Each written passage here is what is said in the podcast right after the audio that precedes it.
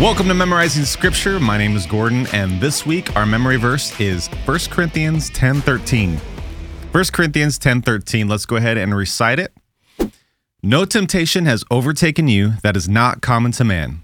God is faithful, and he will not let you be tempted beyond your ability.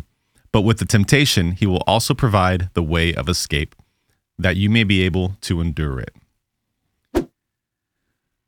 Again, what a great verse to encourage us throughout the week that there's no temptation greater than God, and He will always provide the way of escape. I'm going to give a little context to this verse today and talk about the church of Corinth, and then also talk about uh, where this verse lays in that book.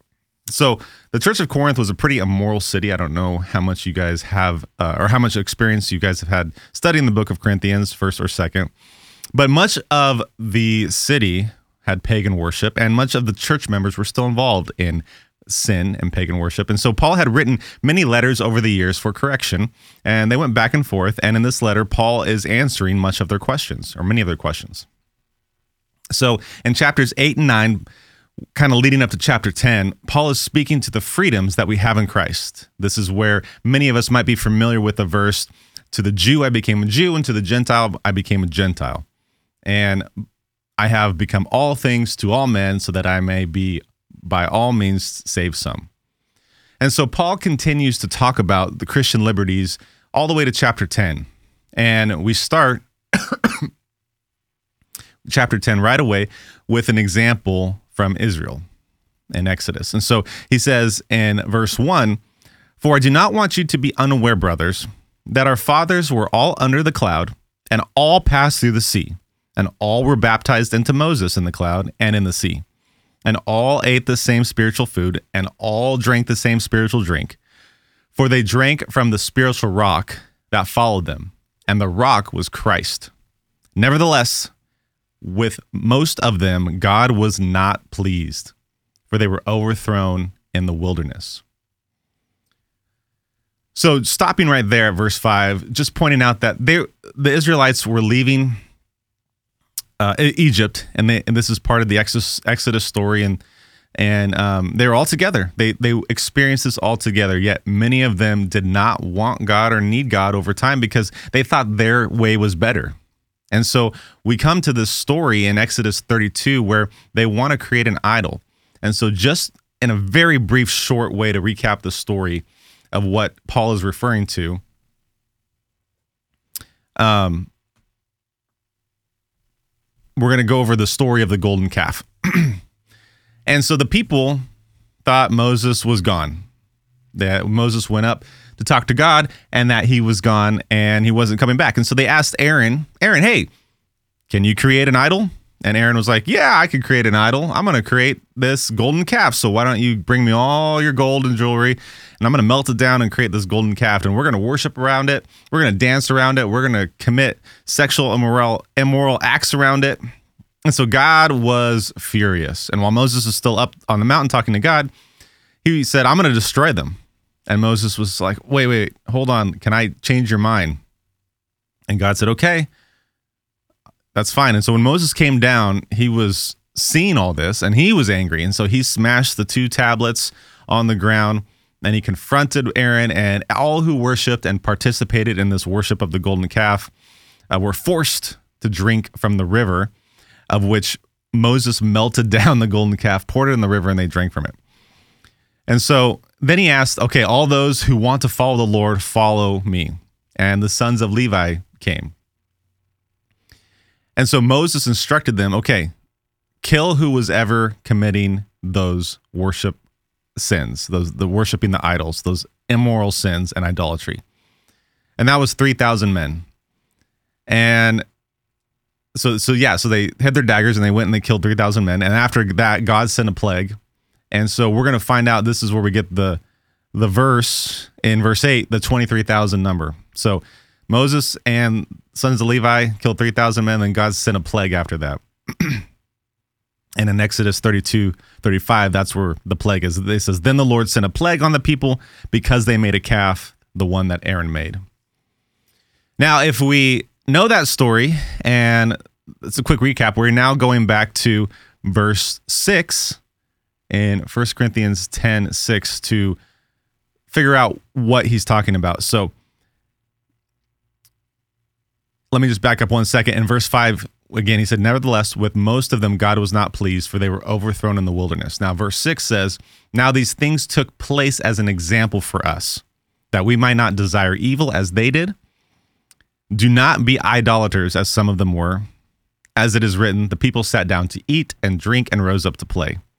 We must not indulge in sexual immorality, as some of them did, as 23,000 fell in a single day. That's what I was referring to before. We must not put Christ to the test, as some of them did, and they were destroyed by serpents, nor grumble, as some of, some of them did, and were destroyed by the destroyer. Now, these things happened to them as an example, but they were written down for our instruction, including us, on which the end of the ages has come. Therefore, let anyone who thinks that he stands take heed lest he fall. And that leads us to our verse. No temptation has overtaken you that is not common to man. God is faithful, and he will not let you be tempted beyond your ability. But with the temptation, he will also provide the way of escape that you may be able to endure it. So I want to point out two things just going back in verse 9.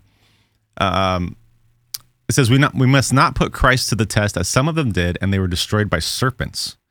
And this was interesting because the first part makes sense. We might not put put Christ to the test. We might not must not think like, okay, God, show us a sign, do the things we want to do. We don't trust you. That's that's what verse nine is starting to say. Like we don't we don't trust you, God. We're going to test you to see if you're still God and that we love you, that you love us, and you know, because we're all about ourselves. And then it says, as some of them did and were destroyed by serpents. And I think that this is referring to Numbers 21. I, I didn't necessarily find it anywhere else. But in Numbers 21, verse 5, it says, And the people spoke against God and against Moses. So they were grumbling, Why have you brought us up out of Egypt to die in the wilderness? For there is no food, no water, and we loathe in this worthless food. Then the Lord sent fiery serpents among the people, and they bit the people so that many of Israel died. So many people of Israel died. Uh, that is just. Don't grumble against God. That's your lesson there, kids. uh, so that's where that that part comes from. And then verse 10, uh, I think he's also referring to Numbers 14. Uh, I'm just going down. Then the congregation raised a loud cry, and the people wept all night. All of them were of Israel grumbled against Moses and Aaron. The whole congregation said to them, would that we had died in the land of Egypt, or that we'd have died in this wilderness? Why is the Lord bringing us into this land to fall by the sword? Our wives and our little ones will become prey. Would it not be better for us to go back to Egypt? And they said to one another, Let us go choose a leader and go back to Egypt.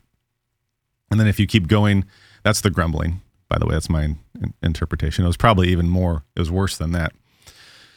And the men whom Moses, uh, going down to verse 36, and the men of Moses who sent to spy out the land return and made all the congregation grumble against him by bringing up a bad report about the land. The men who brought up the bad report of the land died by plague before the Lord. And of the men who went to spy the land, only Joshua and Caleb remained alive. So you can see that as Paul is referring to people grumbling, um, uh, God sent serpents, God sent plagues, and this is an example for us that the Israelites thought they were better than God. Uh, really, they were over. They were just overconfident. They thought they could do it without God. They thought they didn't trust God, and that's our example. God is doing a huge. God did a huge miracle in getting them out of Egypt, and then just minutes later, basically, they're they're saying, "No, we don't want this. We don't want this life. We want to go back to being slaves because what God did for us is not good enough." And so, if anyone think he can live without God or do things on his own, this is a warning for us in verse twelve. This is the warning that the the freedom that we have in Christ is not a freedom for us to do whatever we want, however we want. Uh, the freedom is is excuse me, the freedom is our grace and our forgiveness in Jesus Christ that we're not bound by sin anymore. And we're not forgiven so that we can sin more and just be forgiven more. That that's silly. Paul talks about that. Um and it's not because we're God's people and we can do whatever we want because we got God's coverage. And it's not because we have God's favor and so therefore we're indestructible. And so this is this is a warning. And and verse 12 again it says Uh, therefore, let anyone who thinks he stands take heed lest he fall. Anyone who thinks basically they're overconfident, anyone who thinks they don't need God, this is a warning. But it's also a courage, an encouragement that leads us to our verse in verse 13. There's no temptation, selfishness, idolatry, sexual morality, lying, jealousy, stealing, hate, anger, lust. It's common to all people. There's nothing that is not common. We all struggle with sin since the fall, and God will not let us be tempted beyond our ability. There always is a way of escape so that we can endure it. And and that's what he's he's saying that it, we needed to take heed and there's no temptation out there that God can't pull us through. We need to continue to trust God, which is what the Israelites did not do. So Paul's encouraging us here and he's also creating a firm statement. We're not invincible. And because we're not invincible because God loves us, but we are we are protected by God.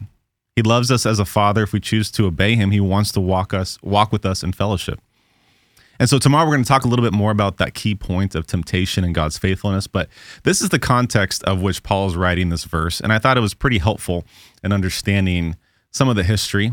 And this podcast probably went, went a little longer, but I hope that you guys learned from something. And I would encourage you, uh, there's probably a ton of stuff that I missed as far as what we could have talked about, but I would encourage you to go back Exodus 20, Numbers 21, Numbers 14, and, um, and then also in our verse, First Corinthians chapter 10.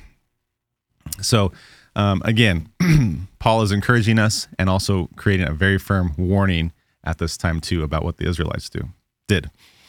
So again, every single time I talk about note cards for our verse, um, the point again is repetition. Use note cards. I think also some people use the the um, wallpaper on their phones, and so I'm going to create a video in the next few weeks to walk you through how to put wall um, a verse on your wallpaper. Pretty simple, uh, an easy way to do it, basically.